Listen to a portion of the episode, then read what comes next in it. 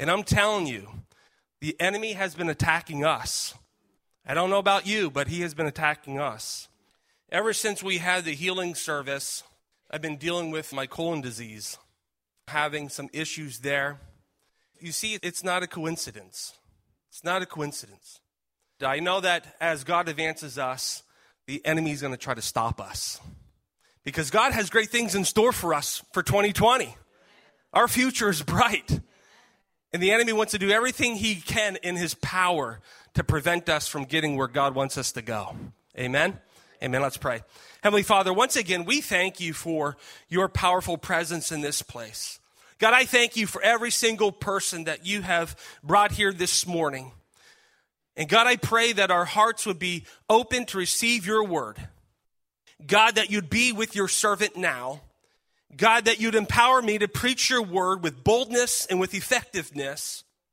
And God, that your word would go forth and it would change our lives. God, that your word would impact us. God, that your word would change us before we leave this place. And God, we ask that the Holy Spirit right now would do his work in every single heart. And we ask this in Jesus' name. And everyone said, Amen.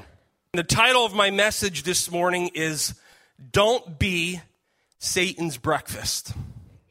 I know that God laid this message on my heart for a reason because I believe that some Christians are on the plate waiting for Satan to devour them. There's a powerful verse in the Word of God, and it's 1 Peter chapter 5, verse 8.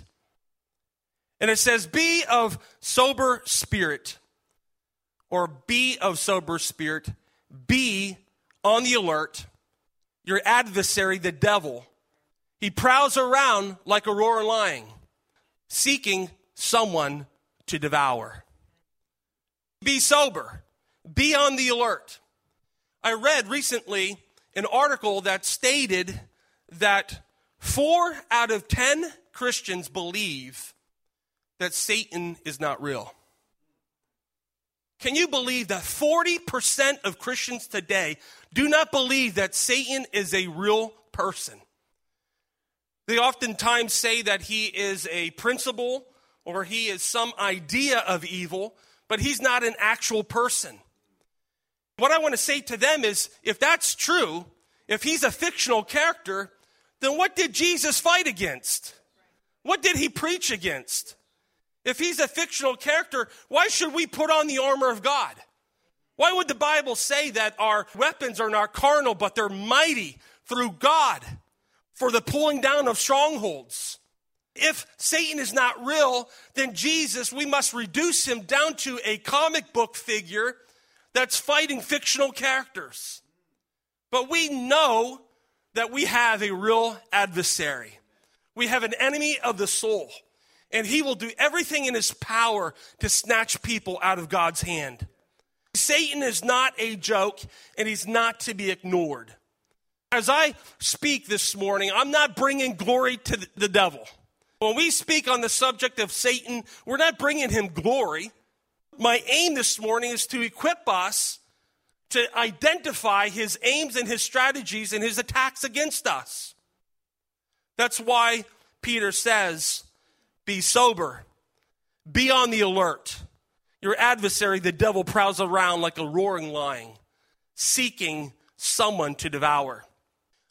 What Peter is saying is, Wake up pay attention. That's the two commands that Peter's giving us this morning to wake up, to pay attention. What happens if we don't wake up and pay attention? Disaster. A number of years ago, I was bivocational and I was working a job at Walmart distribution center. And I was also pastoring full time my home church, Mountainside Assembly of God. There were days when I would actually leave work and drive on my way home and uh, working in 32 degree temperatures and then going in say that it was summer months going from 32 degrees to 80 or 90 degrees it does something to your body in this one instance i was driving home from work and i began to doze off as i was driving And before I knew it, God woke me up at the very last second because my vehicle was heading to the side of the mountain. And if it wasn't for God to wake me up, I would not be standing here today. I would not be married. I would not be in ministry. I would not have any children. But God woke me up. See, when we are not awake, when we are not alert to the adversary, that's when disaster ensues. So we must be on the alert to wake up, to pay attention. See, we're all involved in a spiritual battle. You need to know the enemy, and you need to know his characteristics in order to fight against him. We need to understand that we are in a life and death battle this morning. And as we continue to pursue God, and I'm so grateful that we're on this journey together, that we are spending time in God's Word, that we are praying for those that are lost and dying. I'm so glad that we're on this journey together. But can I tell you that as the spiritual level of this church rises, the more attacks the enemy will put upon God's people. See, the thing is, Jesus came to save sinners, but Satan came for the Christians. He's coming to destroy us. He's coming to kill us. He's coming to snatch our children from us and drag them into darkness. The Bible says to be sober. Now, there are two meanings to this word. In the physical sense, sober means not to be intoxicated with alcohol. Paul writes in Ephesians chapter 5 verse 18, do not be drunk on wine, for that is dissipation but be filled with the Holy Spirit. There's a reason why we abstain from alcohol because we want to be alert, we want to be awake. And there's no doubt in my mind that as Peter wrote these words, probably the thought of him and the other disciples falling asleep when Jesus told them to keep watch as he went into the garden to pray. And there's no doubt in my mind that Peter probably recalled that instance where those disciples fell asleep. In verse 7, the Bible tells us to cast our burden, our anxiety, and our cares on God. And so we cast our burdens, we cast our cares upon God, but that doesn't absolve us from our responsibility. Look to your neighbor and say that you have a responsibility. We depend 100% on God, but we also have a 100% responsibility to obey. So the Bible says, do not be intoxicated, be sober. This idea means to be calm, to be collected in spirit, to be circumspect, self controlled, well balanced, clear headed.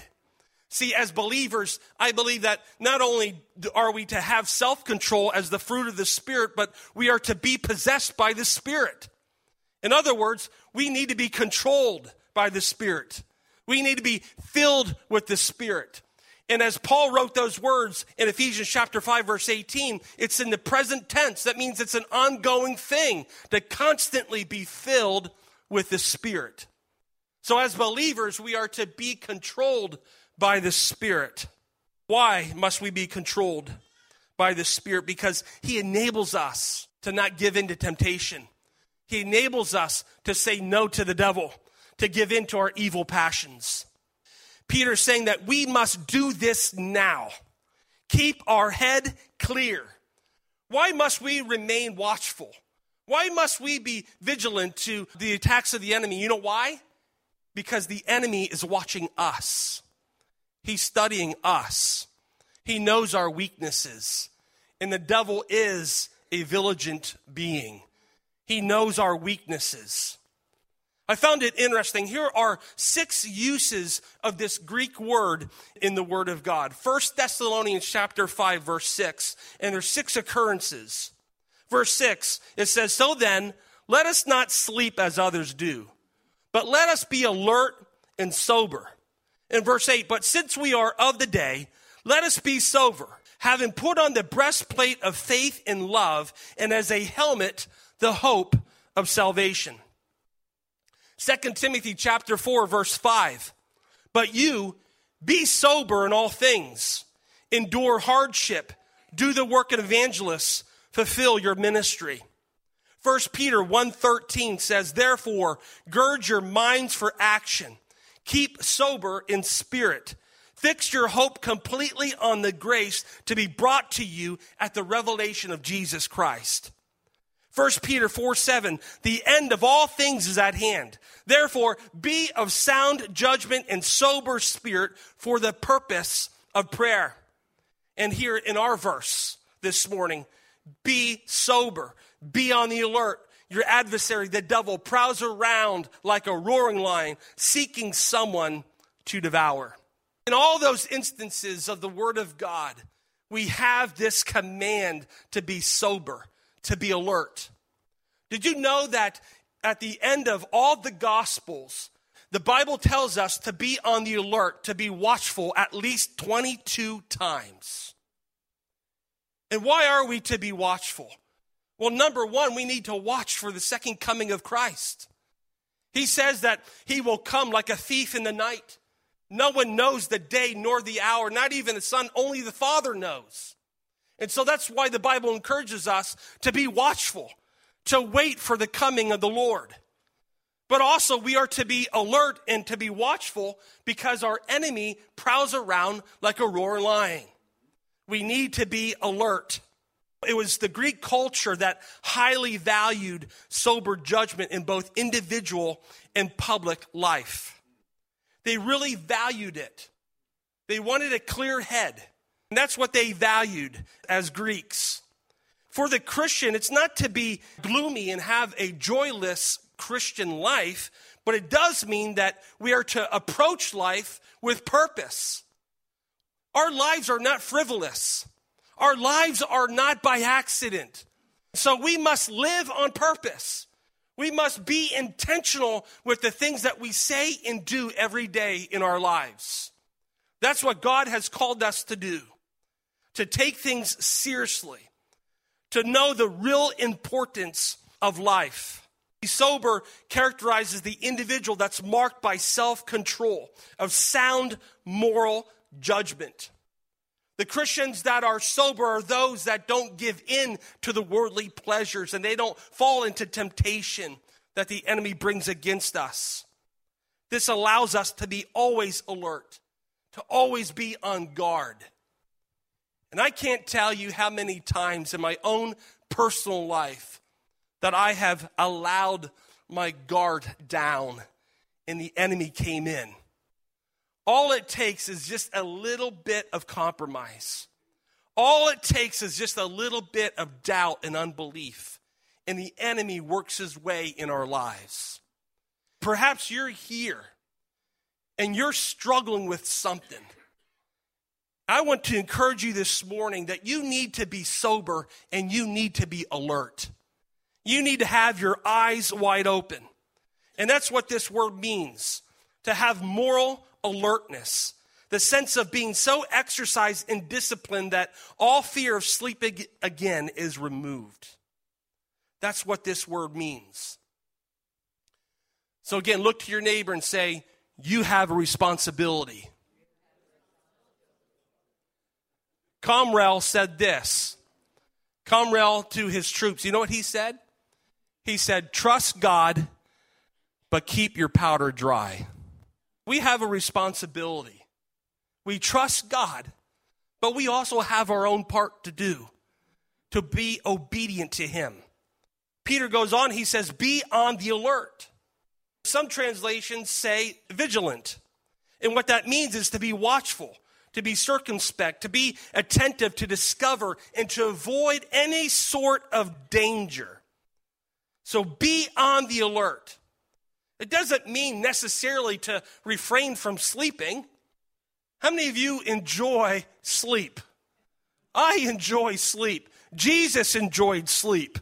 When they were going across the other side, right, he was found sleeping in the boat. Ministry wears you out and he was sleeping, and sleep is a good thing. We don't refrain from sleeping, but rather this talks about, in a figurative sense, that we need to be spiritually alert. We need to be constantly in the state of readiness. And most of the New Testament uses are in the reference to the Christians being spiritually awake and alert as opposed to being spiritually indifferent and listless. This word in the Greek actually means to carefully step from stone to stone. How many of you have ever done that as a kid? I still do that. I love playing in the creek with my boys. And you would see rocks and stones protruding from the creek or from the whatever it is and try to cross to the other side without getting wet. Well, I tell you, many times I would slip on moss and boom, I'd be right in the water with my boys. That's what this word means to be so careful that you step on slippery stones and you pay attention to every single step that you take to get to the other side.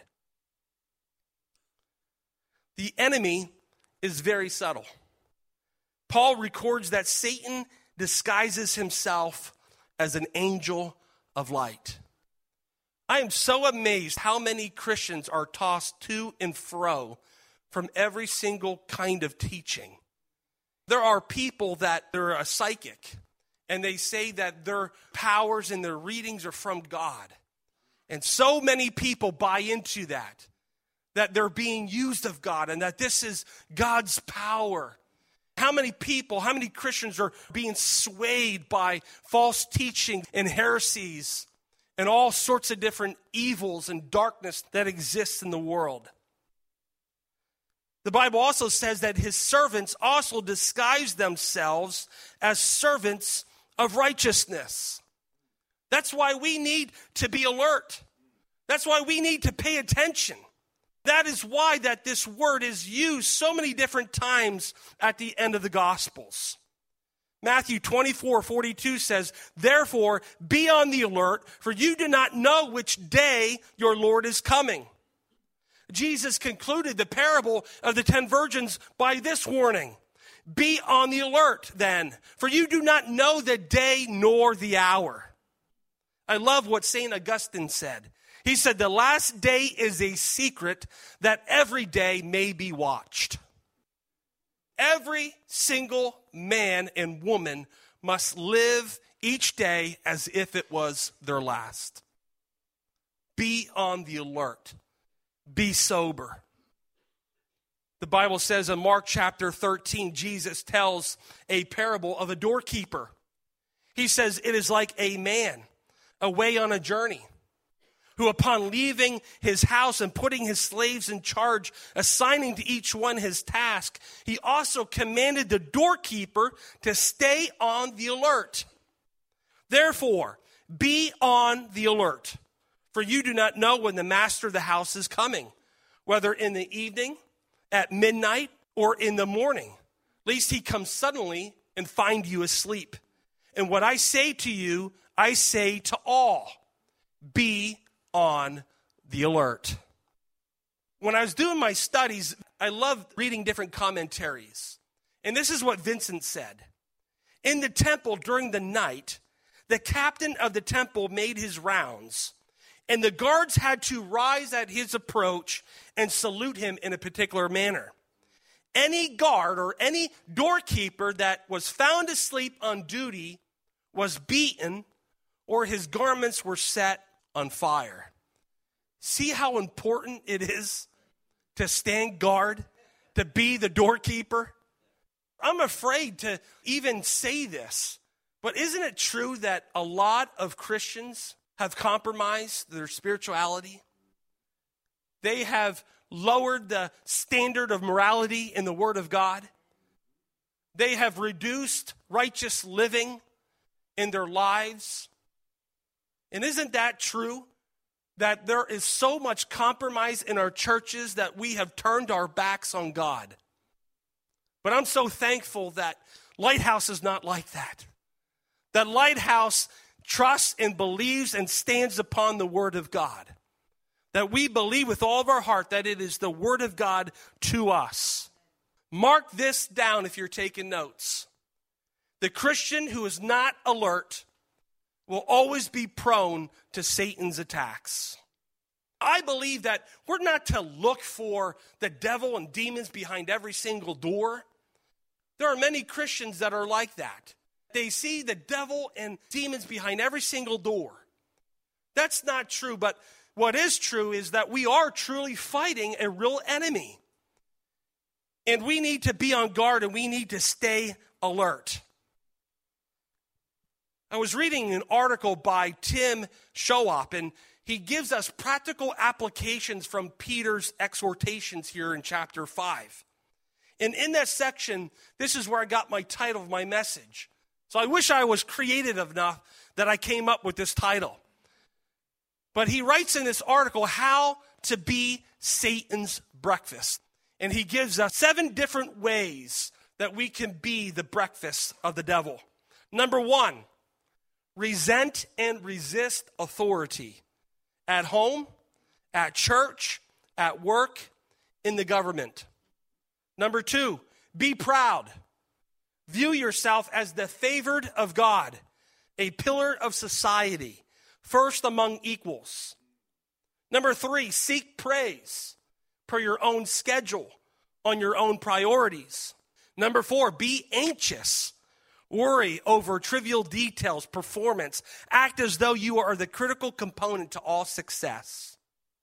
Number five, question God's care for you. Blame God for your life. Assume no responsibility for your decisions or the consequences that follow. Number six, be unbalanced in your thinking. Doubt God's control of your life. Number seven, be self focused. Spend your time on yourself. Make sure your needs are met first. And then in the article, he goes on to say how not to be Satan's breakfast. And when I read these, you'll notice that all these are found exactly in 1 Peter chapter 5, verses 6 through 8. And here it is. Number one, subject yourselves to authority. 1 Peter 5 5. Number two, be humble. 1 Peter 5 5 and 6. How do we become humble? By being obedient as Jesus was obedient. As the Bible says in Philippians chapter 2, verse 8, that we are to humble ourselves under God and with each other. And number three, seek God's praise according to God's schedule. Why? Because at the proper time, God alone knows that time. Number four, don't be anxious. 1 Peter 5 7. Instead, number five, be sure of God's care for you. 1 Peter 5 8. Number six, be sober minded. Know that He is in control, no matter what appearances may be. And number seven, be spiritually alert, knowing Satan is prowling around out there looking for an easy meal to devour. The Bible says that adversary is a liar. He is the father of all lies. He is the accuser of our brethren as John writes in the book of Revelation. Not only does he accuse us before the throne room of God, but he accuses us individually. Paul says he is capable of shooting fiery missiles into our mind in Ephesians chapter 6 verse 16. And his desire is to devour us. And that is such an incredible word that Peter used in the Greek. You know what it means? It means to swallow us whole. See, the enemy doesn't just want to paw at us, he doesn't just want to play with us, he wants to devour us. He wants to chew us up and swallow us. That's why we must be on the alert. That's why we must be sober. The word for Satan, diabolos, it's used 34 times referring to the God of this world. And in every single case, Paul and all the other New Testament writers warns us against diabolos. You also know how diabolos comes into our lives? That this word, this Greek word, dia, means through. Abelos means the enemy. You know what that means? It means that he cuts through. He cuts through. You know what cuts through Christians? Gossip. Gossip is also diabolos, malicious gossip in 2 Timothy chapter 3 verse 3. You see, that's what the enemy wants to do. He wants to divide us. He wants to create factions. He wants churches to fall apart by creating division among the saints. We have to be on our guard. We have to be alert to the attacks of the enemy. William Evans wrote that it's popular in some circles today to spell the word devil with the letter D off of it, thus reducing the idea of an actual person called the devil to a mere influence called evil. The devil may be out of fashion or he may be out of popular opinion, but as true Christians, we know that he exists. If the devil can mislead people that way, he would have them thinking that he is some monster dressed in a red suit with a pitchfork and a serpent's tongue, because that's how the devil's portrayed. But the Bible says that he comes as an angel of light. And look how many people today are being deceived by the enemy. The Bible says that when he approached God as he was roaming the earth, he approached God, and the Lord said to the devil, Where did you come from?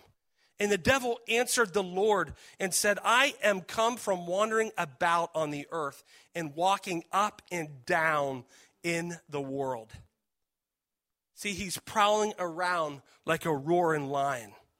And that is why we need to be alert. That's why we need to be sober. Because if we're not alert and we're not sober, we're going to allow the enemy to attack us. When we are spiritually asleep, the enemy will devour us.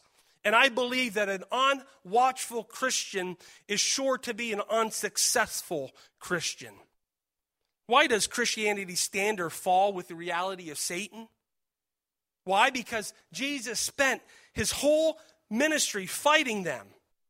He fought the devil and then he fought against demons.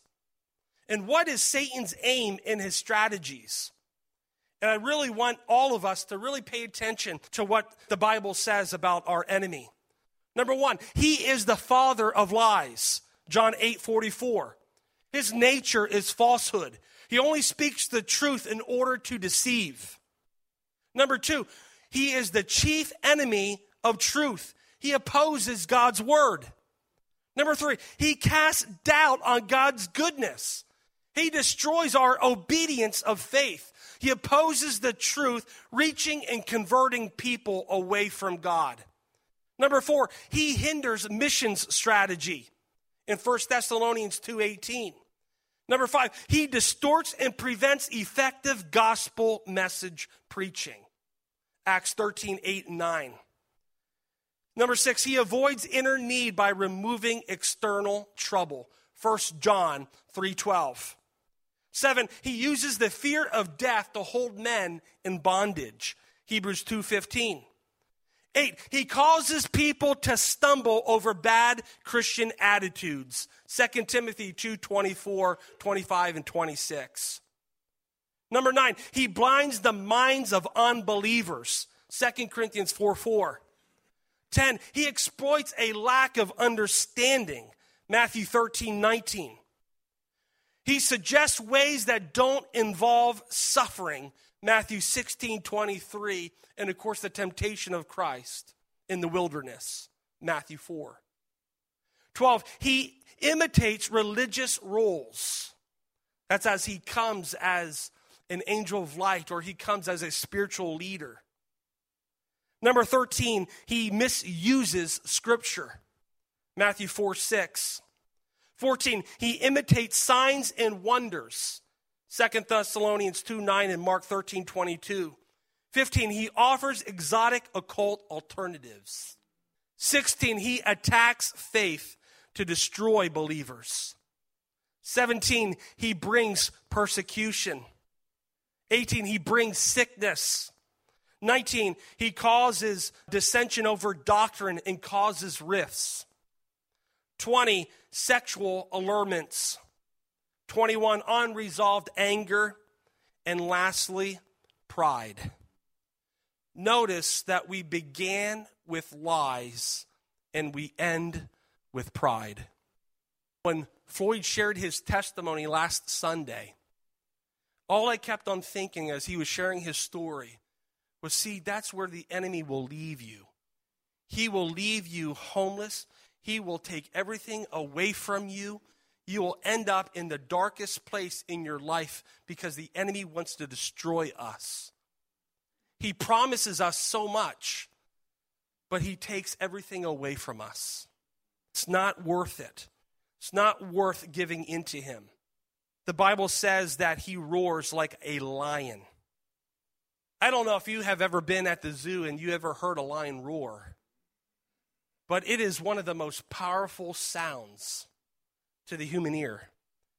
When a lion roars, what the intention there is for fear to paralyze the victim.